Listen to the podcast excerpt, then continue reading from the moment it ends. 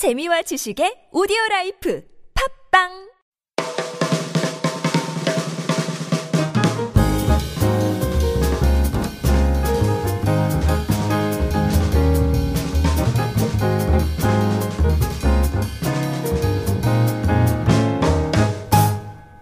오늘 말씀은 사무엘장 8장입니다.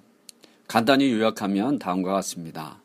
8장은 백성들이 사무엘에게 왕을 요구하고 사무엘이 백성들의 요구를 하나님께 전달합니다. 그리고 하나님께서는 왕이 백성들에게 어떤 존재인지를 알려줍니다. 그러면서 하나님은 백성들의 요구대로 왕을 세워주라고 허락하십니다. 8장 3절에서 7절 말씀 세 번역으로 보시겠습니다. 그러나 그 아들들은 아버지의 길을 따라 살지 않고 돈벌이에만 정신이 팔려 뇌물을 받고서 치우치게 재판을 하였다. 그들이 사무엘에게 말하였다. 보십시오. 어른께서는 늙으셨고 아드님들은 어른께서 걸어오신 그 길을 따라 살지 않습니다. 그러므로 이제 모든 이방 나라들처럼 우리에게 왕을 세워 주셔서 왕이 우리를 다스리게 하여 주십시오.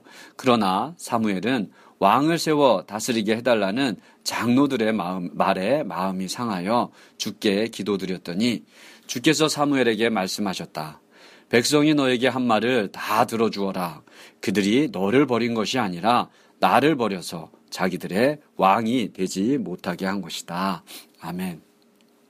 8장은 왕을 세워달라는 이스라엘이 하나님을 버리는 것과 같은 것이라고 말하고 있습니다. 앞으로 이스라엘은 하나님을 의지하지 않고 왕을 의지하게 될 것입니다.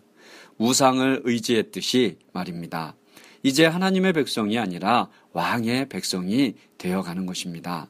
하나님 대신에 어떤 무엇이든 혹은 누구든 의지하고 섬기는 것을 하나님은 원하지 않으신다는 것을 우리 모두는 명심해야 합니다.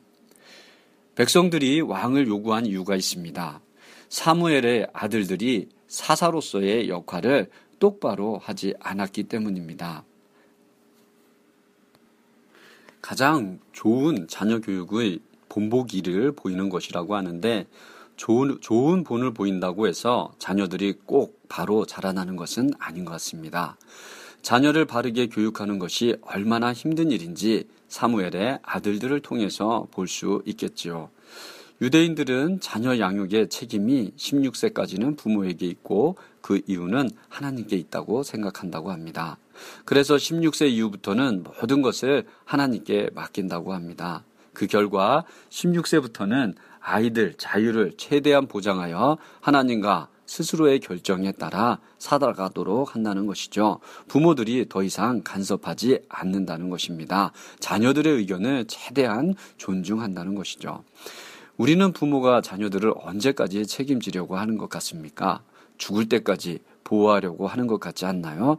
모든 일에 성인이 돼서 결혼을 한 자녀들의 삶에도 간섭하는 그런 부모들을 볼 수가 있습니다. 그래서 이 자녀들의 자녀들의 부부 관계가 원활하지 못하고 자녀들의 가정이 문제가 생기는 것을 많이 볼 수가 있습니다. 우리 모두 자녀 교육을 하나님께 맡겨 보시는 것이 어떨까요? 오늘도 하나님보다 더 의지하는 것들을 내려놓는 연습을 하는 하루가 되시기를 소망합니다.